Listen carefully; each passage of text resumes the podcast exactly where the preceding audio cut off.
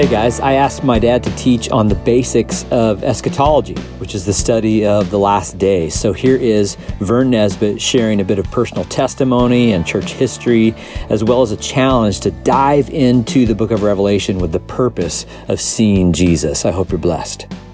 So let me just start out this way, if I may. I'm just going to ask you a couple of questions. I want to get kind of the lay of the land.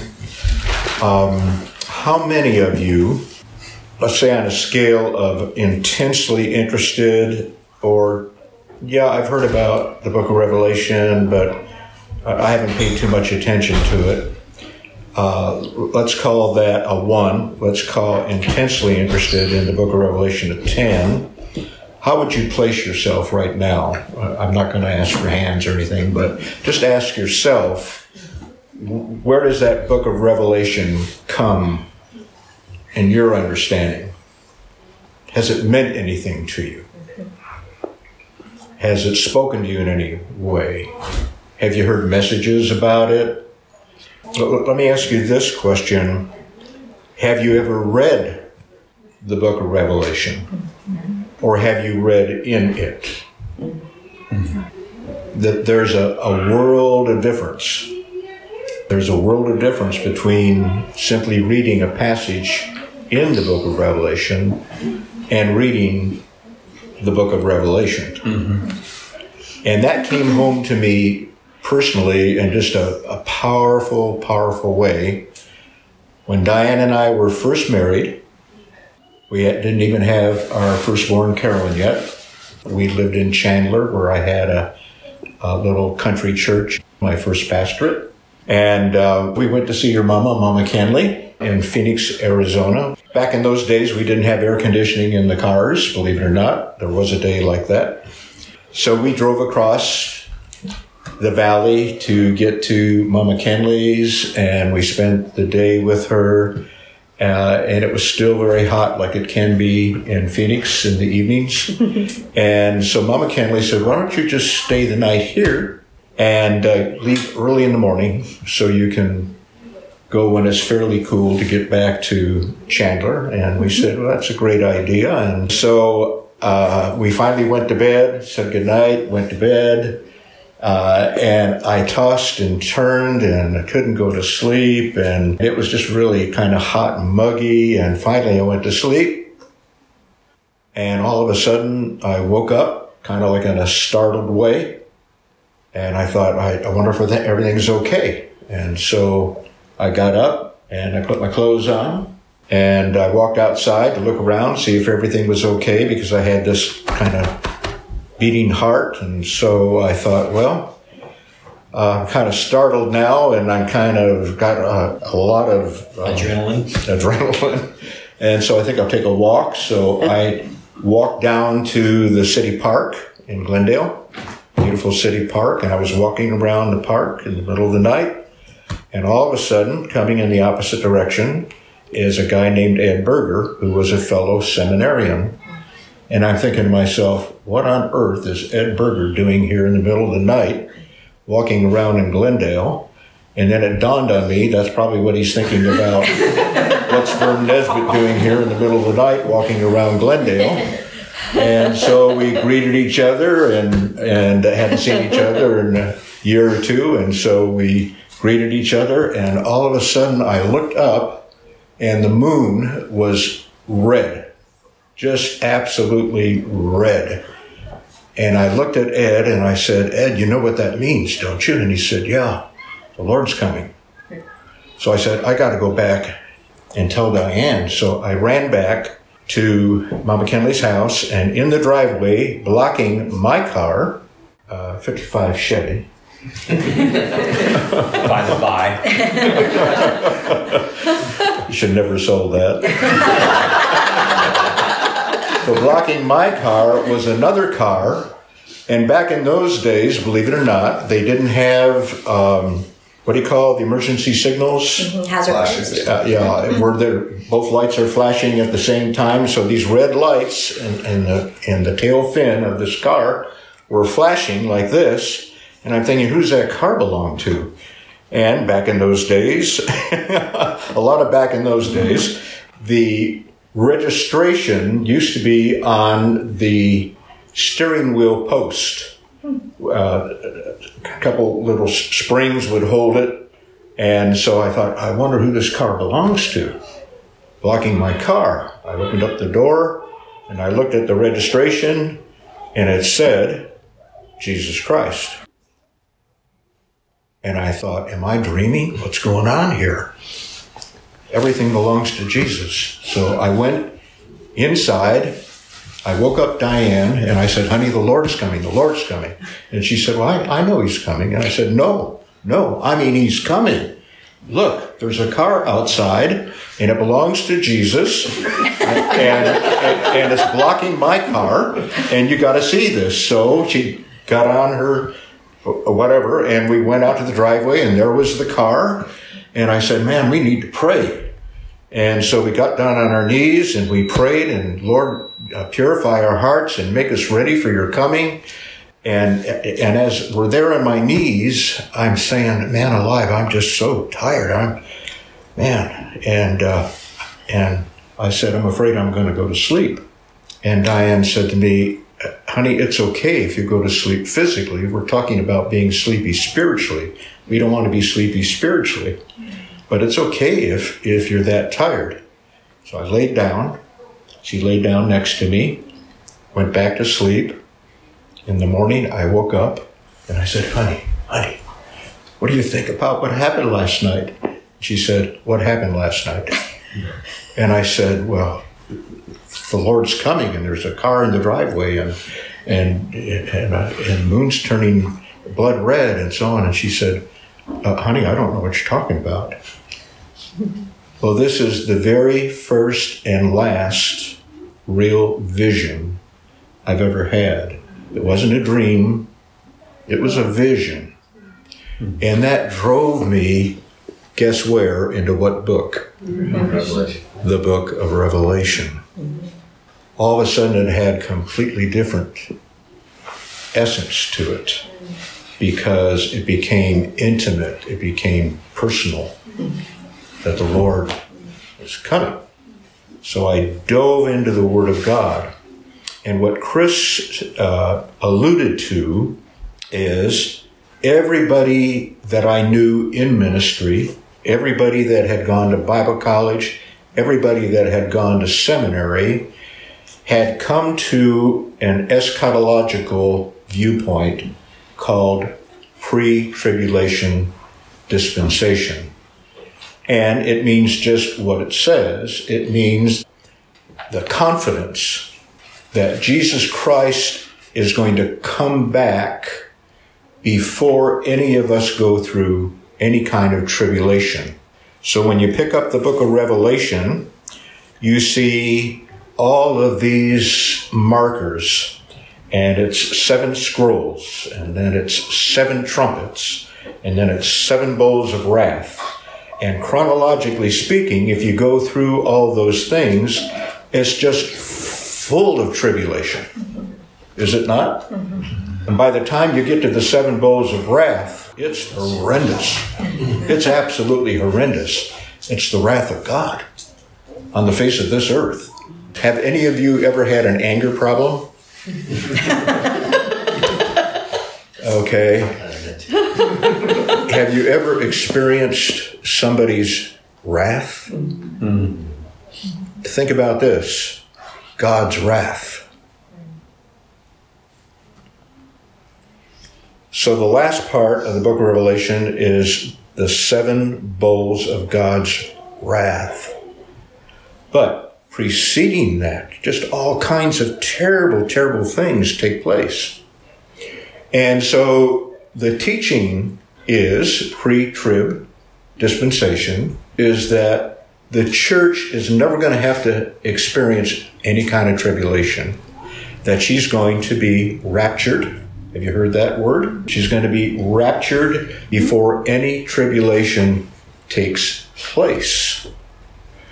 And what Chris also alluded to is that that didn't start taking root in America until the 40s, 1940s. In church history, what preceded as far as the understanding of the body of Christ throughout history up until the 40s in America I'm talking about was the was the conviction that there is going to be coming a person on the face of this earth called the Antichrist. And, and so, because Paul taught in his epistles that Christians will see the Antichrist, that's what he taught. The thought was, well, of course we're going to have to face some kind of tribulation if we're going to be under the rule of the Antichrist. And so, this whole notion that took place in America. It started back in actually Scotland in 18, the 1840s. But this whole notion that the church is going to be raptured before any kind of tribulation takes place was just absolutely foreign to the body of Christ throughout the centuries. And the, and the whole essence of the rapture was we are going to be facing some kind of tribulation but the Lord is going to rapture us out of that tribulation. Not to avoid the tribulation, but to, as we experience some of this tribulation, the Lord, by His grace, is going to take us out of it. Now, having said all that, I would like you to look at the first chapter of the book of Revelation, please. What we have done is we have focused on calendars we have focused on prophetic events mm-hmm. and we have completely missed the first chapter, first verse. The first chapter, first verse reads this way in my translation that I have before me. Yours will be something just like it. The revelation of Jesus Christ, which God gave him to show to his servants what must soon take place. Now, you remember I told you that after I had this startling vision, that I was driven into the Word of God. And I had such a hard time studying it. And I'll tell you why. I would read a portion of Scripture in the book of Revelation that had grabbed my attention, and I'd read it over a couple times, and then I'd go to my Greek text and I'd read it in the Greek a couple times, and then I'd go to word studies about certain words that were in that phrase and then I'd look at center column references in my in my study Bible to see what other verses might be uh, underlined and underscored with reference to that verse. And I, then I'd say, okay, I wonder what some of my commentators have to say. So I pick out a favorite commentator on the book of Revelation, open it up, and I'd read and I'd say, man, that makes a lot of sense. Yeah, okay, got that. Then I'd go to another commentator, open up the book, and I'd read it, and it almost contradicted what the first commentator said. And I said, Who's right? I mean, there's so many opinions here. Hmm. Is anybody right? Hmm.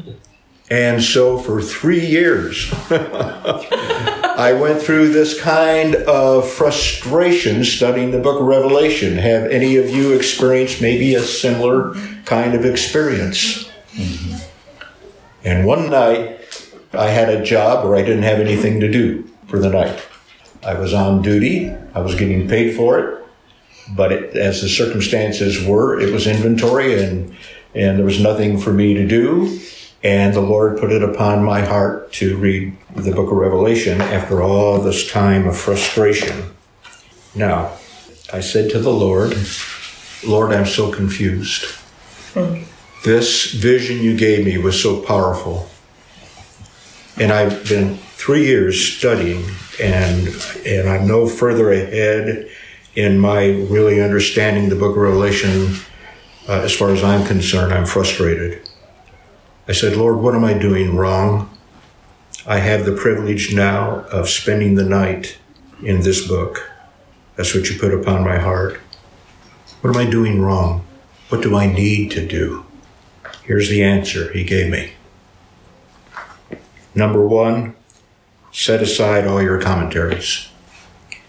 Number two, pray earnestly that the Holy Spirit will be your teacher. Mm-hmm. Number three, trust the Lord for a clean heart and mind through the shed blood of Jesus. Number four, to the best of your ability, lay down your prejudices and preconceived ideas.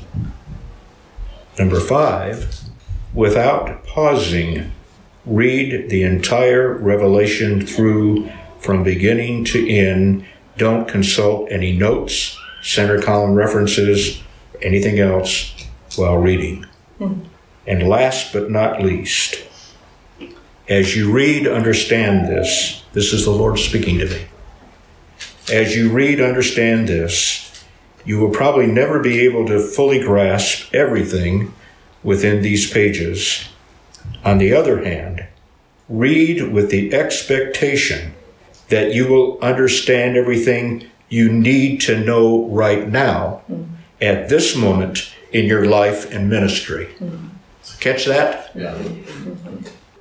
The likelihood that you're going to understand everything you read is not too great. but if you read with an expectation that the Holy Spirit is the author of this word, just as surely as Romans or Galatians or Acts or any other portion of the scripture, all right, that as you read, say, Lord, what do I need to know right now? Where I'm at, when this, where this open window is at, where this organic relationship with others is taking place. What do I need to know now? Just teach me. And so I started reading, and I read it from beginning to end, and this is how the Lord spoke to moi. This book is all about Jesus. The revelation of Jesus Christ. And the Greek can be taken two ways. Without any fudging, it's just the grammar. This is a revelation that Jesus Christ gave us. Or it can be read this way this is a revelation of who Jesus is. Hmm. The revelation of Jesus Christ.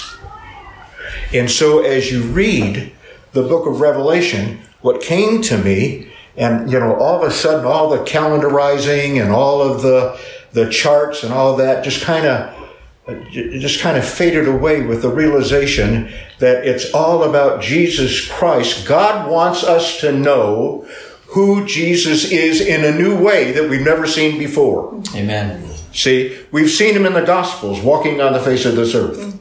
We've seen him in his resurrection and ascension, knowing he's going to come back again. But this is a whole new way of looking at Jesus Christ. He is our prophet. He is our priest. He is our coming king. And so the Lord wants to reveal that to his body. This is who Jesus is. Amen. And John fell at his feet as though he was dead. And so, as you read the book of Revelation, I'm going to just suggest to you that as you read the book of Revelation, pray just at least one thing. Holy Spirit, show me who Jesus is in a brand new, fresh way. And so, here's what I'd like to um, suggest to you. Look at chapter 4, verse 1. How many of you are familiar with these couple of verses? And do you know why you may be familiar with them? It says, After this I looked, and look, in heaven an open door. And the first voice which I heard speaking to me, like a trumpet sound, said, Come up hither, John and I'll show you what must take place after this. At once I was in the Spirit, and lo, a throne stood in heaven with one seated on the throne, and a vague description of God is given, the one sitting on the throne. Well, the reason this has become such a familiar passage to many, many Christians is that this is where it has been taught that the rapture of the church takes place. As he goes into heaven, John stands for the church being raptured and going into heaven. So this is where the pre-tribulation dispensationalists say this is where the church is raptured. Therefore, everything from that point on has got nothing to do with us, the church. We've already been raptured. Fourth chapter, first verse. That's it. Well, any problems with that?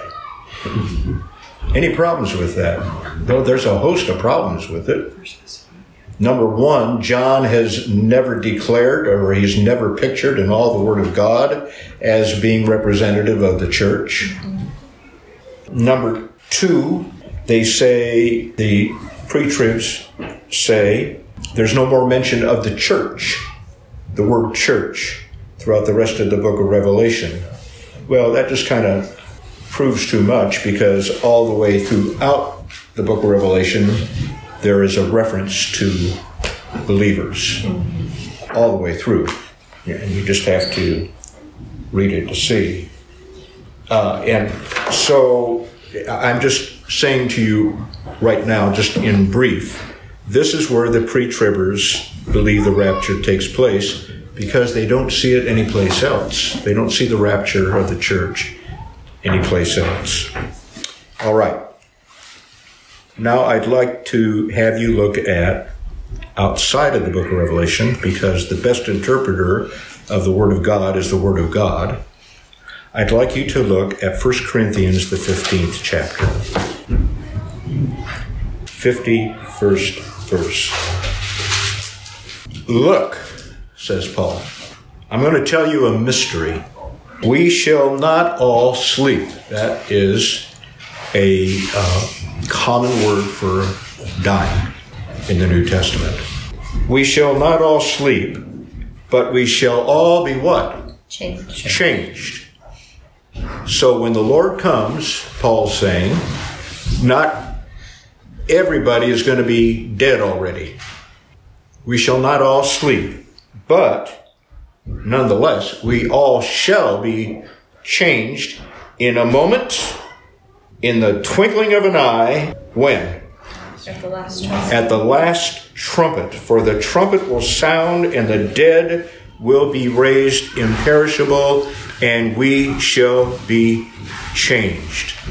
So the Apostle Paul has given us now a very, very significant statement whereby we can understand the book of Revelation a little better. Mm-hmm. He says, at the last trumpet. What does that imply? The last trumpet. There's more than one. There's more than one. There's a series of trumpets. Where do you read about a series of trumpets? Revelation. The book of Revelation. How many trumpets in the book of Revelation? Seven. I mean, catch this. It's just so beautiful. He says, we're all going to be changed. What does that imply? The rapture, right? So, what Paul is saying in clear, clear words, the only trumpets you read about that are the last trumpets are the last trumpets written in the book of Revelation in the last book of the Bible. so it has to be the last, chronologically speaking, or any other way. So that should be a clue to us where the rapture is going to take place. And I'm going to boil it down real quick because our time has just gotten away. So I want you to look at the 14th chapter of the book of Revelation, and I want you to come over to the 14th verse. John is speaking. Then I looked, and look, a white cloud, and seated on the cloud, one like Son of Man, with a golden crown on his head, sharp sickle in his hand. And another angel came out of the temple, calling with a loud voice to him who sat upon the cloud, Put in your sickle and reap, for the hour to reap is come, for the harvest of the earth is fully ripe. So he who sat upon the cloud swung his sickle on the earth, and the earth was reaped. Now, do you remember what the angels said to these who were watching the Lord Jesus Christ ascend into the heavenlies? Um, How would he come again?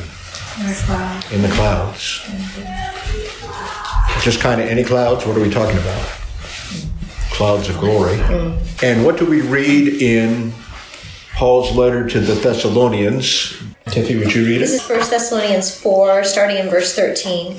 But we do not want you to be uninformed, brothers, about those who are asleep, that you may not grieve as others do who have no hope. For since we believe that Jesus died and rose again, even so, through Jesus, God will bring with him those who have fallen asleep.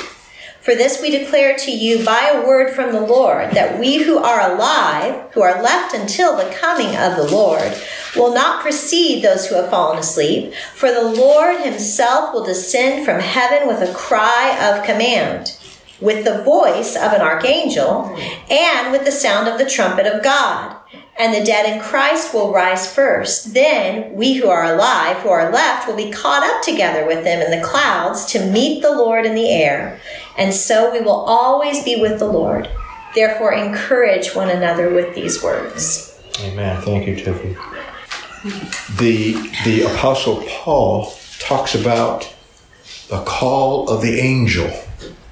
So here we have the call of the angel, here we have the cloud, and so here we have a fascinating um, situation chronologically speaking. Why? Because this 14th chapter, 14th verse comes before the wrath of God. The seven bowls of the wrath of God. What else did Paul say? That we shall never see the wrath of God. Hallelujah. Praise God. We'll never see the wrath. Of, we may experience the wrath of man, but we're never going to experience the wrath of God. Amen. So here we have the blowing of the seven trumpets, and after the blowing of the seventh trumpet comes this 14th chapter, 14th verse, which precedes the pouring out of the wrath of God. Now, having said all that, guess what? I don't want to face any tribulation. I hurt too much as it is. Uh, I'm, I'm way too old to say that I may experience some kind of this biblical tribulation. I'm, I'm not, I'm not looking forward to that. But I would rather, I would rather tell you folk that the Word of God proclaims that we may face tribulation, and I think that maybe it's already started. It certainly has in several nations. Yeah. I mean, if you would tell a Chinese Christian mm-hmm. That they're never going to go through tribulation, they'd laugh in your face. Mm-hmm. And I've talked to some of them. So I'd rather teach this and be wrong mm-hmm. than have Christians unprepared. Mm-hmm. Have Christians simply assume, oh, you know, I don't have to worry about any of this Antichrist or anything like that. You know, I'm going to be raptured and so on. Okay, you know, I I'd I'd love to believe that. As Chris said a couple years ago, you'd go down on the pier. You know, eighty percent of people would have a, a particular reaction of yes, I'm fine. People are not fine right now. Yeah. They're not fine right now. I mean, Diane and I talk to people at the beach walk all the time who are not fine. They welcome prayer. Uh, they they welcome hearing something that they've never heard before because okay can i put it to you this way? I was born in 1936 i remember world war ii i remember the conclusion of world war ii i remember nazism but i've never experienced anything like this. Never. Mandates taking place where everybody complies. Well whatever your view on that is, it is a precursor to universal mandates and everybody needing to comply. Yeah. Mm-hmm. Mm-hmm. So, you know, we may be in that congruently, that open space, and truly experiencing all of these signs mm-hmm. that we're truly entering into the last of the last days. So, if you have any questions or yes, huh? Um, as you were speaking, I was I opened a I, I didn't even know I've read First Thessalonians, but I didn't really Mm-hmm. know um, that this is where I was going to find more about the rapture, Mm-hmm. and um, so I felt spirit led. And you just read chapter four, and I was reading in chapter five. And, and what really stood out is well, people are saying peace and safety. Um, destruction will come on them suddenly as labor pains on a pregnant woman. Mm-hmm. And I'm like, wow, isn't that exactly what is being said right now? Mm-hmm. Yeah. And it, it just, it just, like we're talking, this could be the end times, this might. Mm-hmm. And of course, everyone has thought that. But how we experience a time where people are going, no, no, peace. Let's be peaceable about being safe. Mm-hmm. And let's bring everybody. It just, it just, it hit me like this is exactly what ah. is said here, is what we are hearing broadcast to us 24 hours a day, Yeah. right. seven days a week. That's right. Yeah, that's good. Sam. And it just, and then one, and okay, so we worry about the labor pains and the destruction, but immediately following that is let us be alert and self controlled, putting on faith and love as a breastplate and hope of salvation as a helmet.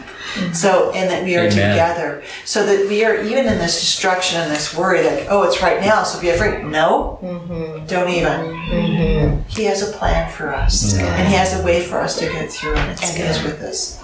So it just summed it all up, and it's just Yeah. spirit led to say, look right here, we have a Amen. message for you. And maybe it's for me, but I feel like it's for all of us because it's immediately about what we're hearing all the time. Yeah. And how we're supposed to come at it. Yeah. Self control and in fellowship Yeah. and with this faith. yeah.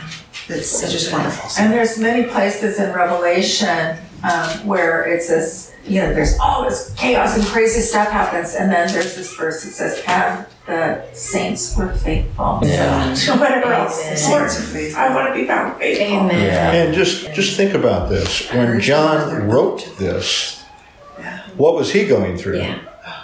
Incredible tribulation. And what was the Christian body of Christ going through? Mm-hmm. Persecution. Persecution. Mm-hmm. So this this whole book is Jesus really is in control and he will make it possible for you to endure precious Christian brother and sister, John would be saying. Yeah. Yeah, we have three centuries where the context is persecution and suffering, wherein the New Testament was crystallized, if you will, and that was their paradigm.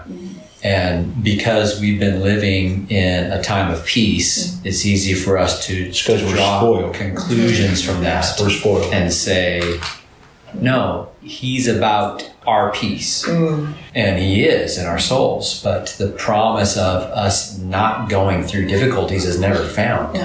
So, and not to have that be our.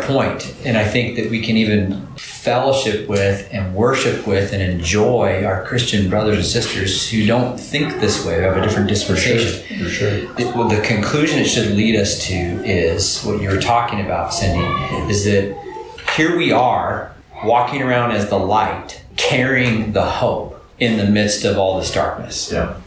That's the point. To me, that underscores why he wouldn't take us out of this because he's continually wanting to demonstrate hope to the hopeless, and we are how he demonstrates that.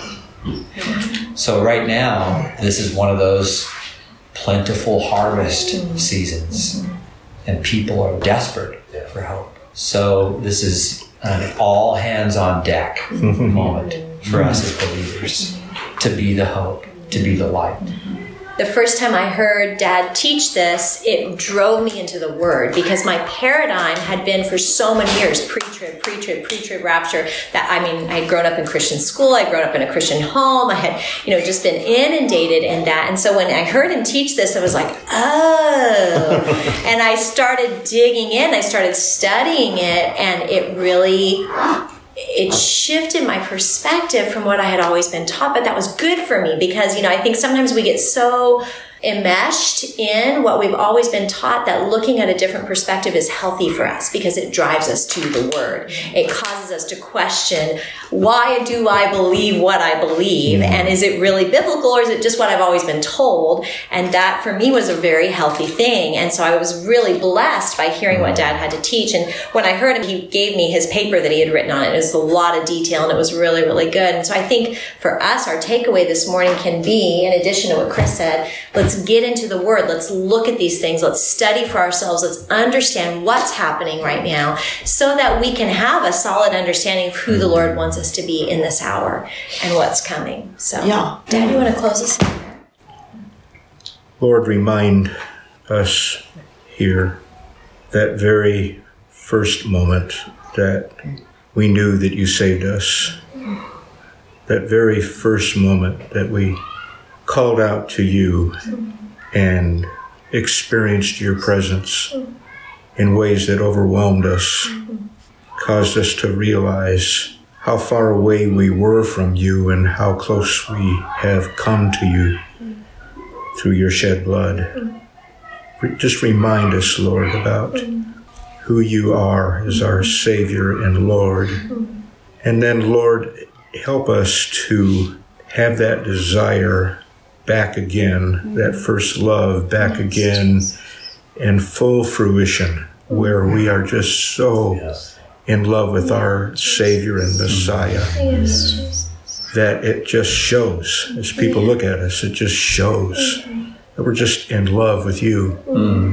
Thank you for saving us Lord. Yes, Lord. Yes, Thank God. you, Jesus. lord no matter what eschatology is out there thank you for saving us. Hallelujah.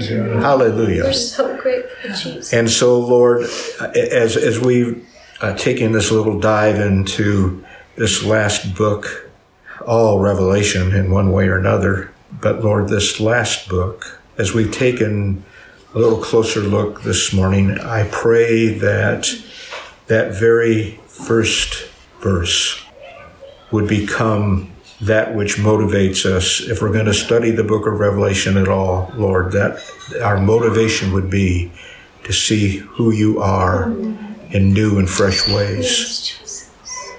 Mm-hmm. Our prophet, our high priest, mm-hmm. our coming king. Come, Lord Jesus. Yes, Lord. Come, Lord Jesus. Yes, Lord. Hallelujah. Lord, we we long to see you face to face. We long to see you face to face, Lord. And so, Lord, thank you for making your presence known here Yeah. in our midst. Lord, thank you, Lord, for my brothers and sisters. Lord, thank you so much for my precious son and daughter in law. Lord, thank you so much for my precious helpmeet, my wife. And Lord, we just thank you, Lord, that you love us so much that you want to reveal yourself to us. Yeah, Oh my goodness. What, what an awesome thought Yeah. that the God of this universe wants to reveal yourself to us, that you want to reveal yourself to us.